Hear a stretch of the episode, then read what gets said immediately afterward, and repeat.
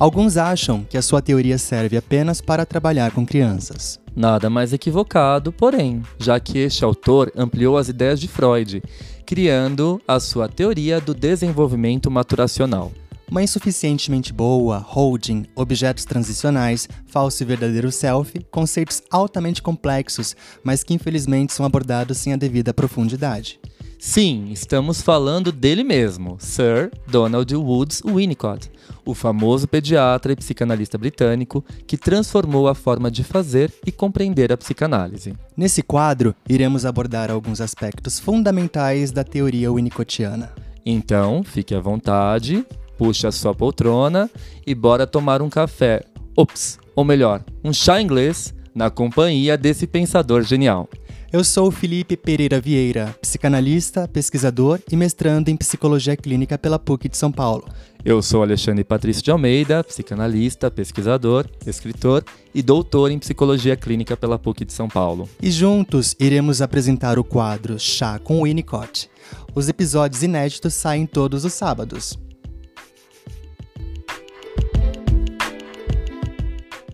Fala pessoal, tudo bem? Sejam bem-vindos a mais um episódio aqui do Psicanálise de Boteco e da nossa série Chá com Winnicott. Essa série está caminhando para o fim. Acredito, né, Fi, que a gente vai ter mais um ou dois episódios além desse. Sim. Porque a gente já fez todo um atravessamento da teoria winnicottiana, né? Então, para não ficar também tão exaustivo e esgotar também todas as ideias do autor, até porque elas são inesgotáveis, Uhum. sempre tem coisa nova e diferente para ser discutida. Eu acho interessante a gente fazer só mais dois capítulos e depois traçar um encerramento. O que você acha? Eu acho que sim, eu acho que os, os próprios ouvintes já devem ter percebido que ela está caminhando ali rumo in- à independência, né? Ai, que lindo, eu amei, sim. Ela tá caminhando rumo à independência já. Bom, gente, hoje a gente vai falar de um conceito do Winnicott muito importante para a gente pensar a articulação psique-soma, psique-corpo, dentro da psicanálise. E a partir daí entender uma série de distúrbios de adoecimentos relacionados ao corpo, né? Distúrbios psicossomáticos, ahn, problemas de dismorfia corporal, problemas relacionados à imagem, né, ao, ao semblante, ao reflexo do, do corpo no espelho.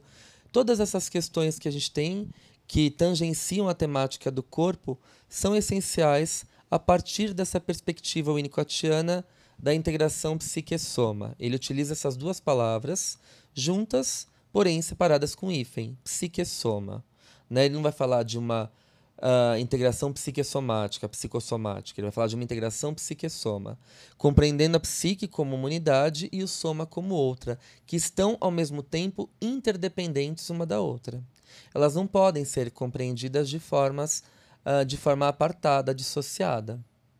Por isso que para o Winnicott ele vai dizer que no início, quando o indivíduo ele nasce num estado de dependência absoluta, ele precisa dos cuidados para ele ter uma noção mínima ali, começar a construir uma integração espaço-temporal, pequenas integrações espaço-temporais, e depois, através do manuseio do corpo do bebê, né, vai acontecendo uma dimensão corporal, sensorial, e essa psique vai sendo alocada no soma num processo de integração psique-soma.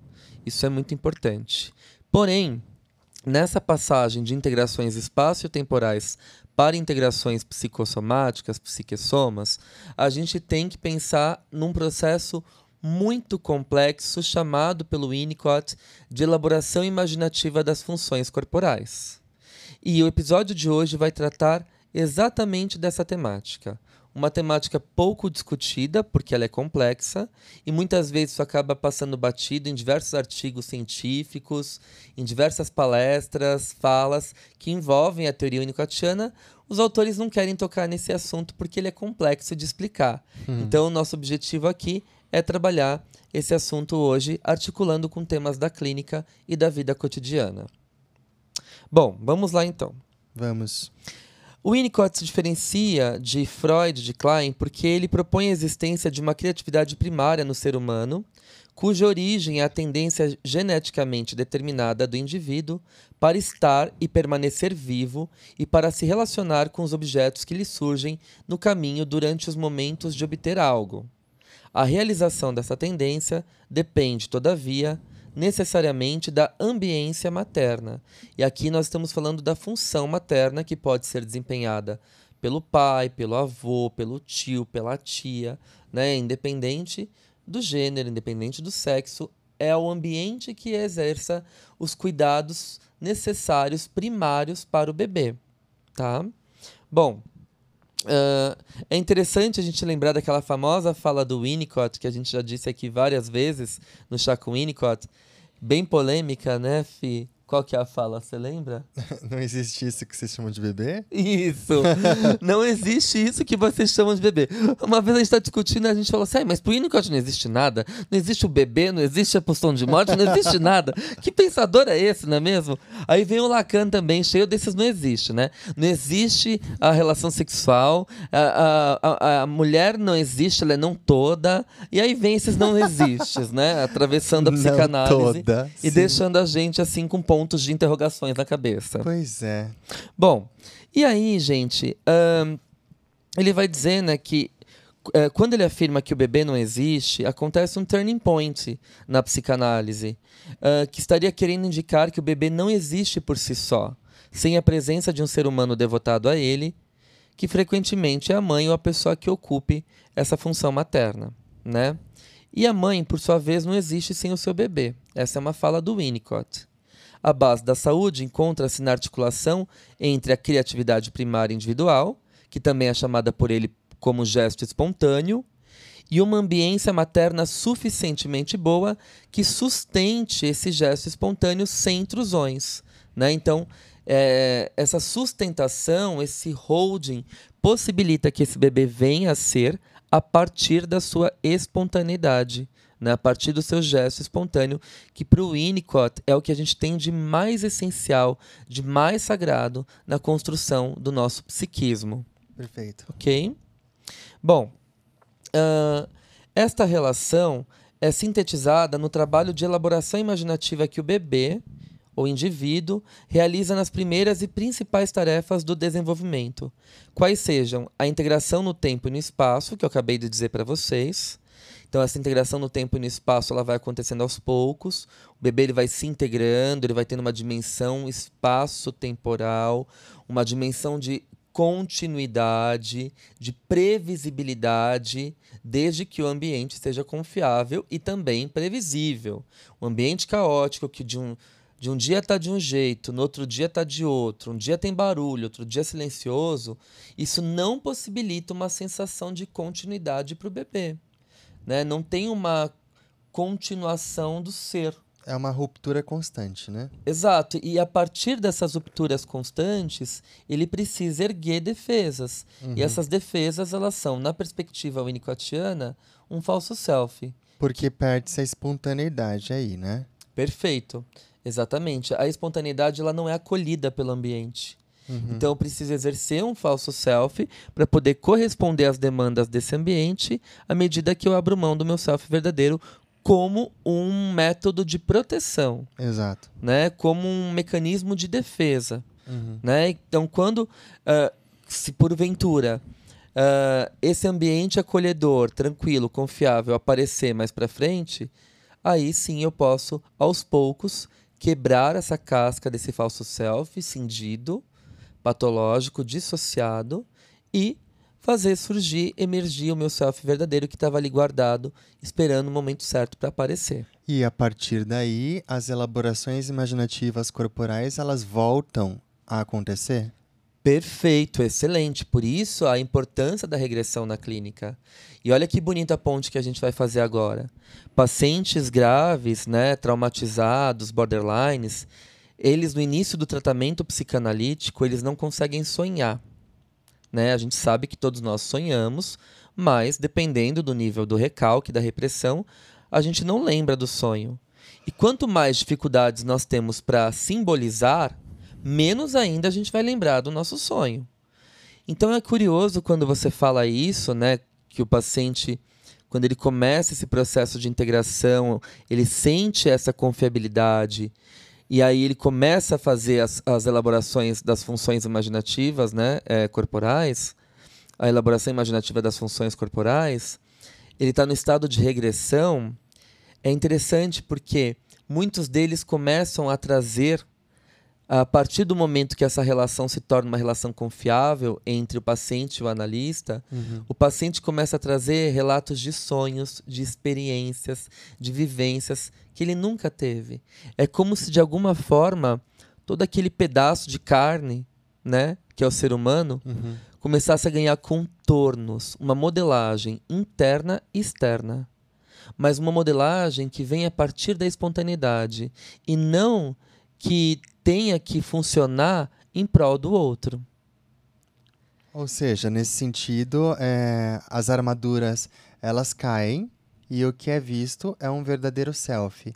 Um verdadeiro self que sente, que sonha, que simboliza. Perfeito, exatamente. Mas isso só vai acontecer se o paciente sentir um ambiente minimamente confortável para ele próprio, em primeira pessoa, fazer a regressão. Exato. Não é o analista que induz Fala o assim, paciente. olha, acho que é legal você regredir. Não, isso não existe. De jeito nenhum, isso não existe, né? O paciente. Aí o paciente vai ficar ainda mais esperto, assim, tipo, opa, deixa eu me defender desse, desse cara porque ele tá meio doido, né? Exato, assim, a Ana tá querendo cuidar demais. Lembra, a gente já falou no episódio aqui. Ai, tá querendo cuidar demais, tá querendo saber onde eu tô, tá querendo que eu mande Uhum. mensagem quando chega em casa. Peraí, né? Ac- Acontece, gente. Analista começa a exercer a função materna literalmente. Mas às vezes é para atender uma necessidade do analista, né? Que ele não conseguiu resolver na análise pessoal dele e ele projeta isso para o paciente. Então, às vezes, acaba colocando o paciente ali num lugar de super dependência, num lugar de filho, né? E, e a gente sabe muito bem que não é esse o lugar de uma análise. Quando o paciente regride, sim, ele vai precisar de cuidado porque ele passa a ter necessidades. Uhum. O Winnicott é bem claro. A gente atende essas necessidades, mais ou menos, né, dentro das nossas possibilidades, dentro de um setting profissional analítico, favorecendo a caminhada desse paciente rumo à independência. Né? Ponto final. Exato. Então é interessante sim pensar que a partir dessa sensação de confiabilidade, esse paciente que a vida inteira funcionou no falso self, ele pode quebrar essa casca protetora, regredir e retomar a sua linha do desenvolvimento maturacional, passando pelo processo de elaboração imaginativa das funções corporais com o analista. Perfeito. Então ele traz sonhos, traz relatos do brincar, traz relatos da, sensorial, eh, das- da, da sensoria- sensoriedade, né? Os Isso. aspectos sensores. É, aspectos sensoriais. Os aspectos sensoriais, perfeito.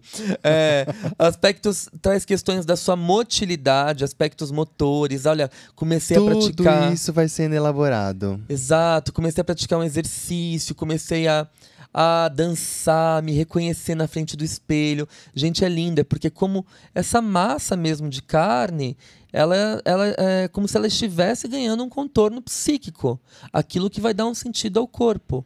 E eles caminham juntos, a gente não pode enxergar isso por um viés né, mais cindido, mais eh, polarizado, né? Corpo de um lado, psique do outro. A gente tem que lembrar que essas duas unidades caminham juntas. Por isso que o Winnicott fala de uma integração psique-soma. Sim. Bom, acho que por enquanto tá, tá boa a discussão, tá, Tá. pegando fogo, tirando Sim. aqui as minhas voltas com a palavra sensoriedade, né? Tudo bem, acho que eu tô um pouco deslocado da minha psique-soma, Pode ser. mas tá tudo certo, gente. Tudo ok. Vamos tomar um chazinho então e ir pro próximo bloco. Pronto.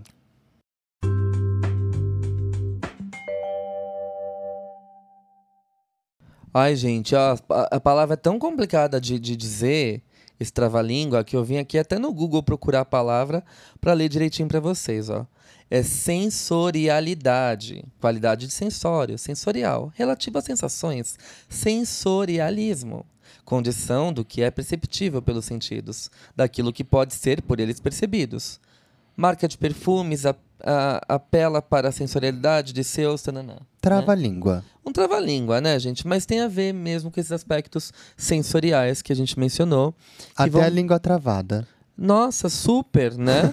é tão sensorial que minha língua travou. Exato. É, ou seja, me falta elaboração imaginativa corporal? Não sei, não sabemos. É aquele momento que a gente faz podcast, mas também faz um diagnóstico, não é mesmo? Como? Bom, então, é, voltando aqui um pouquinho, é interessante pensar que a base da saúde encontra-se na articulação entre a criatividade materna e uma ambiência materna suficientemente boa. Essa relação é sintetizada no trabalho de elaboração imaginativa que o bebê, o indivíduo, realiza nas primeiras e nas principais tarefas do desenvolvimento. Quais sejam a integração no tempo e no espaço, o alojamento da psique no corpo, o início do contato com os objetos e a constituição do si mesmo primário. A contribuição é, de, desse nosso episódio pretende-se também a, a, compreensão da psicopatologia oriunda do fracasso da ambiência materna no favorecimento dessas primeiras tarefas. Né? E de suas consequências na constituição do corpo, da personalidade e do sonho, tal como discutiremos ao longo do nosso episódio. Com isso, né, a gente vai começar a pensar em questões do manejo clínico, que são adequadas para esses casos mais complexos, em que houve uma falha uh, dessa elaboração imaginativa das funções corporais. Uhum.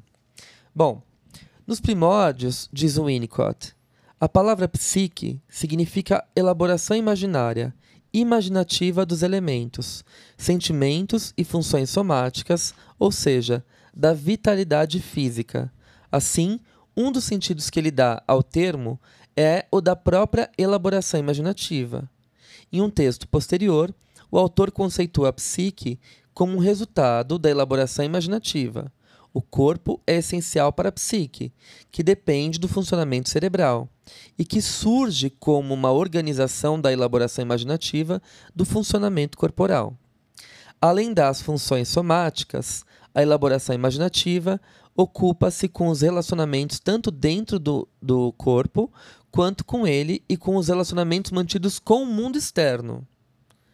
Para o bebê, isso significa, de um lado, descobrir seu corpo, criar suas partes, suas funções, atribuindo sentido imaginativo a tudo que diz respeito ao soma, e de outro, fazer gestos espontâneos, trocar, criar o mundo, relacionando-se é, relacionando ilusoriamente com ele, atribuindo sentido também ao ambiente.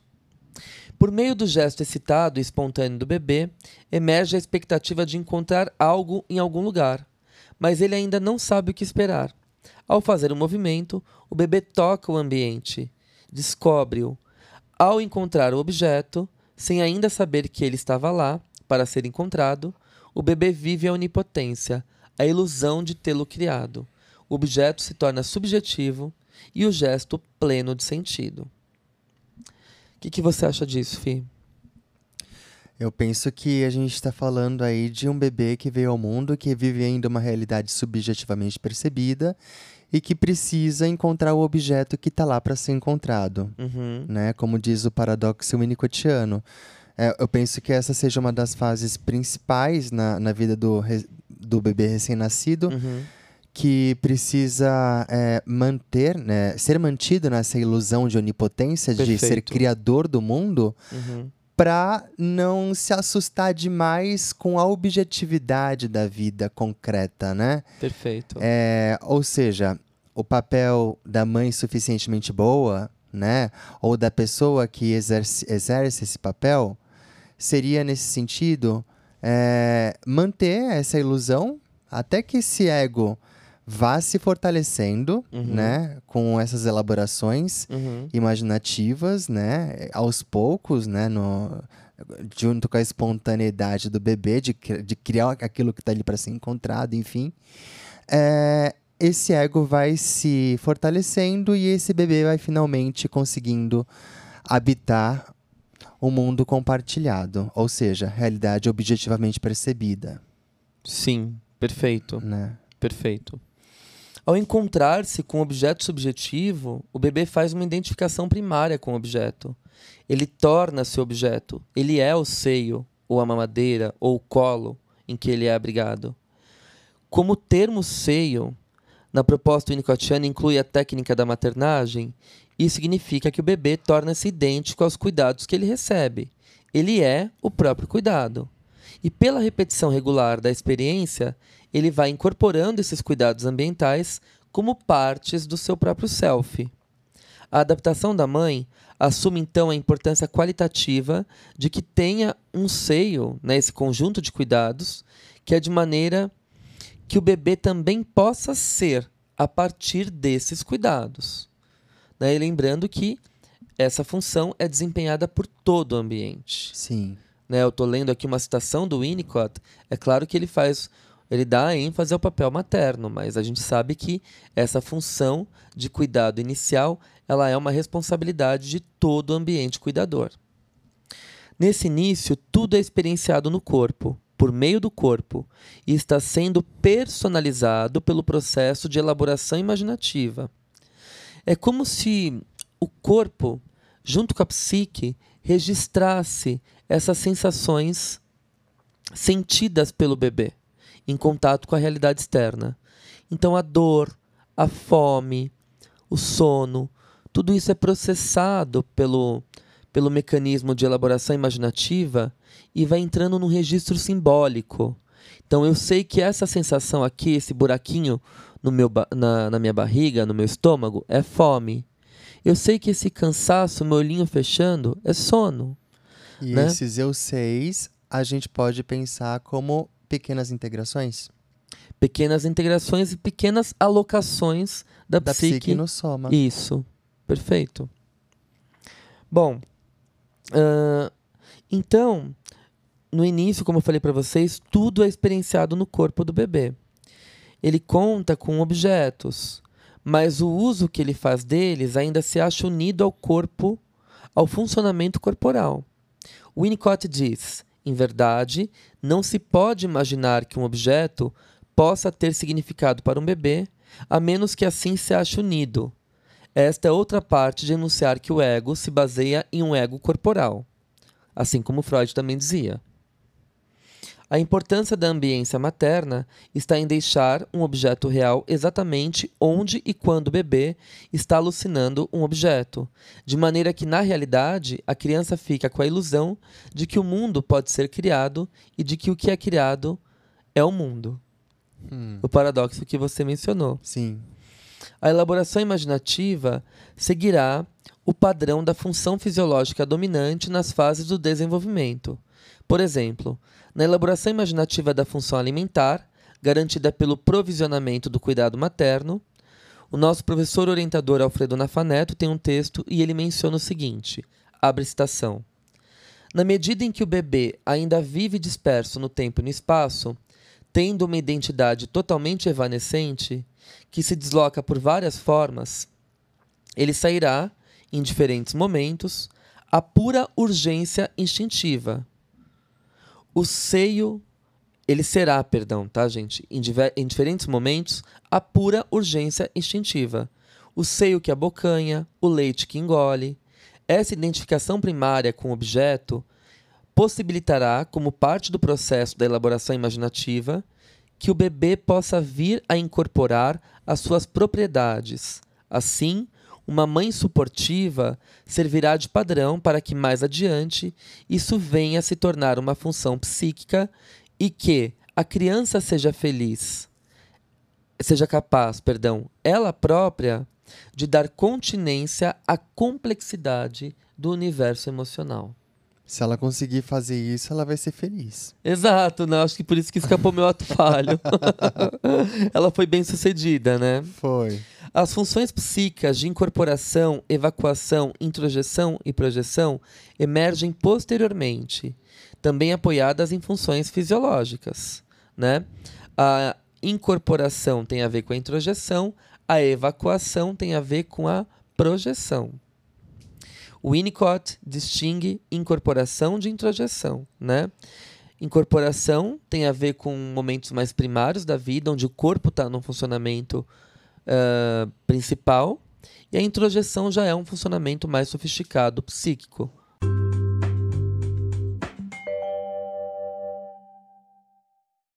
Bom, nesse sentido, a elaboração imaginativa seguirá o padrão da função fisiológica dominante nas fases do desenvolvimento.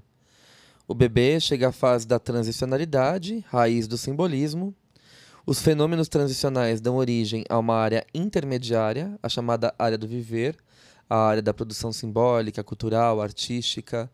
É aquela área que a gente habita quando a gente transcende. Uhum. a gente não está nem numa área objetiva, nem na subjetiva. A gente está na área transicional, que faz a ponte nessas duas áreas. Uh, no filme Soul da Disney, né, é muito bonito que quando o personagem principal vai tocar piano ali, um jazz, né, é bonito que a alma dele descola do corpo e aquilo soa ali de uma forma automática, brilhante, genial, né? Então é um talento tão uh, inerente ao ser dele que ele habita a área transicional quando ele vai tocar a música no piano, né? Eu sinto isso quando eu vou escrever. Eu não estou nem na realidade objetiva, nem na subjetiva. Eu mergulho naquele texto, naquelas ideias e meio que descolo do corpo e vou para a área transicional, que é a área onde tem as minhas lembranças, as minhas vivências infantis, a minha relação com a cultura, com a fé e com um monte de coisa. E tem aquela sensação de que o tempo passou muito rápido? Eu acho que depende. Na área transicional, a gente pode perceber que o tempo passou muito rápido ou que ele não passou. Tá. Isso é muito relativo. Isso acontece. Eu acho que, é, eu acho que a gente se perde na lógica espaço-temporal. Sim. Né? Fato. Bom. Uh, e aí, gente, os fenômenos transicionais dão origem a uma área intermediária, né, chamada área do viver, como eu falei para vocês. Em se tratando da primeiríssima infância, o que se torna real é ainda a alucinação. Winnicott entende que aqui se dá início à capacidade que o bebê tem de utilizar símbolos. O objeto transicional é o primeiro símbolo. Aqui, o símbolo é, ao mesmo tempo, tanto alucinação quanto uma parte objetivamente percebida da realidade externa. Na chamada fase do uso do objeto, que vem em seguida, em que este é constantemente atacado, será pela sobrevivência dele que o bebê pode chegar ao reconhecimento de que existem fenômenos que se acham fora do seu controle onipotente. Gradualmente, a realidade externa pode ser criada. A criança chega à ideia de uma membrana limitadora que lhe permite conceber a oposição entre o mundo externo e o interno, entre o eu e o não eu, cujos conteúdos são, em parte, precisamente as experiências instintuais imaginativamente elaboradas. Lembremos que no início essas experiências elas são instintuais, descargas sensoriais, descargas motoras, né, relacionadas à fome, sono, sede, dor, desconforto. São experiências instintivas que vão sendo elaboradas imaginativamente para terem um contorno, um simbolismo corporal e psíquico. Ok? Uhum. Bom, Agora, povoado pelas fantasias, o mundo interno exige uma forma mais complexa de elaboração imaginativa, porque você já tem um dentro e um fora, uma realidade objetiva e subjetiva. A possibilidade de recalcar essas fantasias, eliminando-as da consciência, instaura, assim, o inconsciente recalcado. Perfeito. Quanta coisa acontece antes do inconsciente recalcado que a gente vê no Freud, né? Exatamente. À medida que se constitui uma organização pessoal da realidade psíquica, a tarefa da elaboração imaginativa se especializa no estabelecimento de interrelacionamentos baseados em mecanismos de projeção e introjeção, ainda que ligados mais estritamente ao afeto do que ao instinto.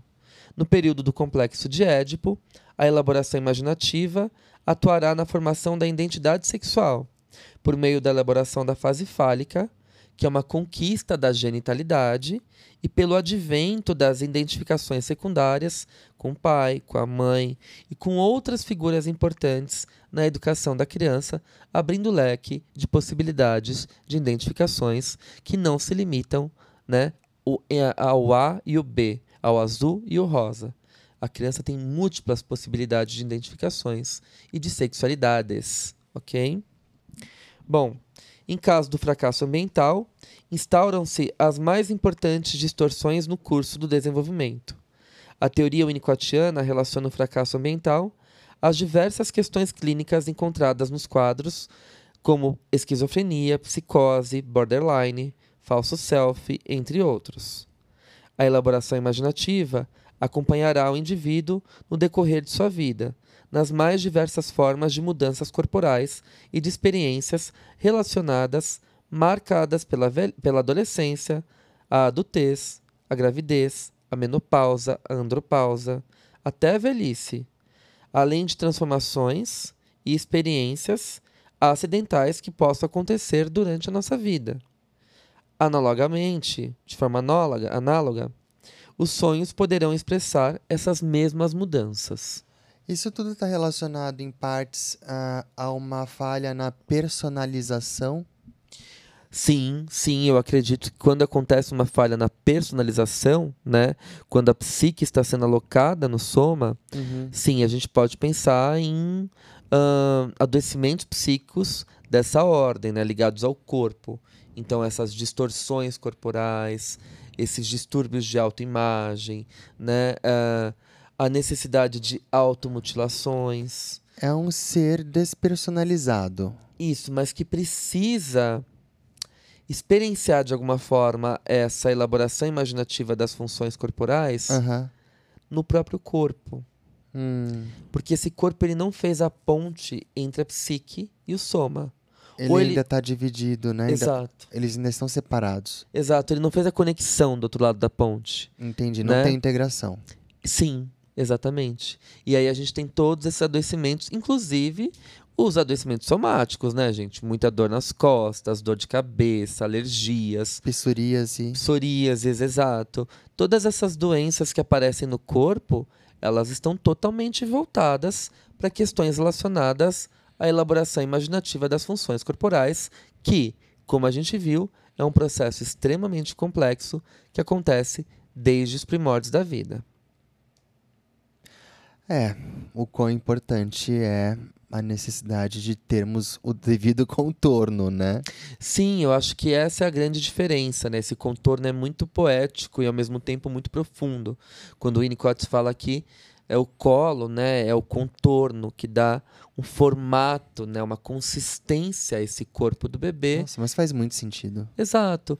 Colocando também né, né nessa possibilidade de imaginar, de simbolizar por meio da elaboração imaginativa das funções corporais. Depois disso, o contorno ele continua acontecendo, mas não no, nos braços da mãe. Uhum. O olhar da mãe, do pai, uhum. né? O acompanhar, isso também é um contorno. Super, nossa, imagina quando eu estava ali com a minha crise de pânico terminando o doutorado, colapsando, eu acho que o momento que eu me senti mais inteiro e de fato né, meu corpo foi alocado, né, a psique foi alocada no soma e vice-versa, o corpo alocado na psique, quando meus pais chegaram e foram me ajudar, né? Falaram, filha, a gente está aqui, vamos ajudar você a cuidar dos seus pets, dos seus cachorrinhos, cuidar da casa, fazer almoço para você. A gente está junto e você termina esse doutorado. Vamos seguir em frente. Então, nesse momento que a gente percebe o quanto é importante também a presença né, dessas figuras cuidadoras, de uma figura cuidadora que nos apoie sempre.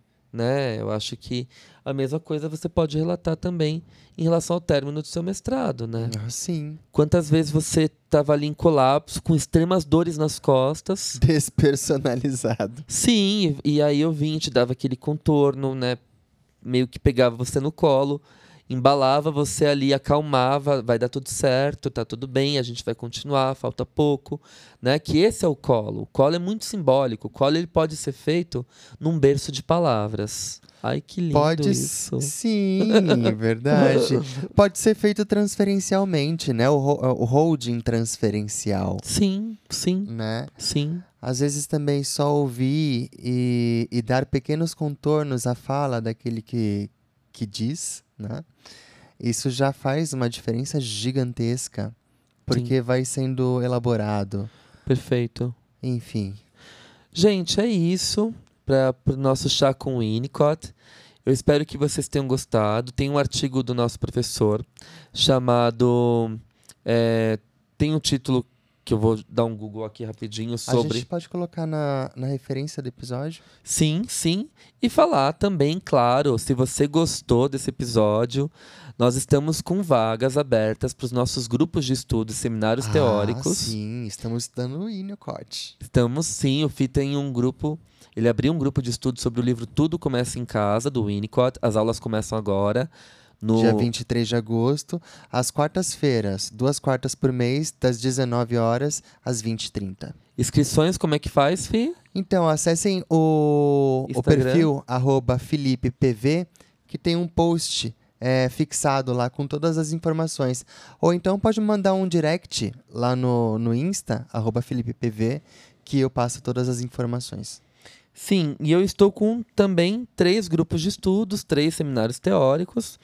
Ahn, também lá no meu Instagram, vocês acessam lá, então são os três posts fixados no meu perfil, né? Um grupo que acontece às segundas-feiras sobre a obra de Freud. A gente vai estudar o livro Inibição, Sintoma e Angústia e outros textos, publicado pela Companhia das Letras. Às terças-feiras, a gente vai estudar o Perto das Trevas, que é um livro que eu escrevi com Alfredo Nafaneto, organizei com ele e tem vários autores também. A gente passa pela depressão na perspectiva de Freud, Ferenczi, Klein, Winnicott, Bion e Lacan, seis perspectivas psicanalíticas. E às quintas, nós vamos estudar o livro do Winnicott. Pro- Ambiente. Ai, gente, a gente nunca lembra. O É o- ambiente e os processos de maturação. Não, O- mas esse é o nome antigo. Esse é o nome antigo. A, a nova tradução da editora Albu, ela, ela mudou de título, né? É ambiente facilitador. Era- é quase isso. Ah, enfim, gente. Vocês é verem como a gente faz. de amadurecimento e, e ambiente, facilitador. Perfeito, arrasou. gente, é, o artigo do Alfredo, que é lindíssimo, ele tem um artigo chamado Com os Pés no Chão, que ele explica um pouquinho desse processo de elaboração imaginativa das funções corporais através de um caso clínico.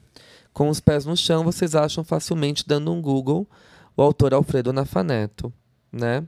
E lembrando que essa temporada do podcast Psicanálise de Boteco e do Chá com Winnicott é patrocinada pela Casa do Saber. E, gente, todas essas coisas mais maravilhosas para quem gosta de estudar, para quem tem interesse em psicologia, antropologia, filosofia, educação, psicanálise, Casa do Saber é o melhor lugar. É a melhor casa. É a melhor casa. Concordo. Ah, todos os cursos ali eles acontecem ah, com professores doutores especializados que estudaram muito a área que eles estão ministrando o curso, né? A área que eles se debruçaram para ministrar o curso. São especialistas mesmo daqueles assuntos. E lembrando que ao final de cada curso vocês conseguem um certificado de horas que vale como horas complementares para todas as universidades do Brasil. Além, é claro, né, de complementar o currículo de vocês. Tem desconto? Tem desconto. Os nossos ouvintes, os nossos botecers, basta digitar o cupom Patrício10 e vocês têm desconto de 10% na assinatura anual. Eu estou fazendo um curso de História da Arte com o Felipe e a gente está encantado. Uhum. Ah, e um spoiler, tá? Agora, mês que vem, estreia o curso Melanie Klein, parte 2. Quem gostou do parte 1 vai vir o parte 2, que eu falo de todo o desenvolvimento psíquico para Klein, que é fantástico, modéstia à parte. E também tem mais dois cursos meus que vão vir agora até o final do ano na Casa do Saber, mas eu não posso contar ainda. Hum. São de dois autores fantásticos e eu fui convidado para ministrar. É surpresa. Acompanhe a Casa do Saber, arroba Casa do Saber, né? E as novidades lá no canal no YouTube, que a gente vai soltando por lá aos poucos. Assinem a Casa do Saber e se encantem com tudo que tem lá, gente. É E por maravilhoso. falar nisso, Hum. tem uma live também, né? Tem, tem uma live que vai acontecer neste domingo, às 6 horas da tarde, que a gente vai falar sobre Melanie Klein. Isso este é no... domingo é que dia, Felipe? E... hum, Vejamos. Veja no seu celular. Pera lá. gente, pra vocês verem que o nosso podcast não tem cortes, tá? Não, tem edição. Não tem, é isso mesmo. É, vai ser dia 30. Dia 30, às 18 horas, no canal do YouTube da Casa do Saber, nós vamos ter uma live sobre Melanie Klein. Babado, vou dar um spoiler aqui. A gente vai trazer para o debate aquele tema que pegou fogo nas redes sociais semana passada sobre psicanálise e ciência. Ou seja, gente, eu quero no mínimo, no mínimo, mil pessoas nessa live. Eita, nós. Vamos lá, lancei o desafio. É isso. Gente, muito obrigado pela audiência, pelo carinho. Desculpem as nossas brincadeiras, as nossas descontrações, mas a gente é assim mesmo. A gente grava o podcast a partir do nosso gesto espontâneo. Exato. E eu Ainda acho mais que- falando de Winnicott, né? E eu acho que não seria real se a gente ficasse cortando, editando, pensando com roteiro aqui. Seria tão robotizado, tão mecanizado. E disso o mundo tá cheio. Então vamos explorar a nossa ah, espontaneidade, porque é isso que a gente tem de mais precioso. Pois é. É a origem da nossa criatividade, né? Perfeito. Um é isso. beijo, pessoal. Um beijo e até o próximo sábado. Tchau, tchau. Tchau, tchau. thank you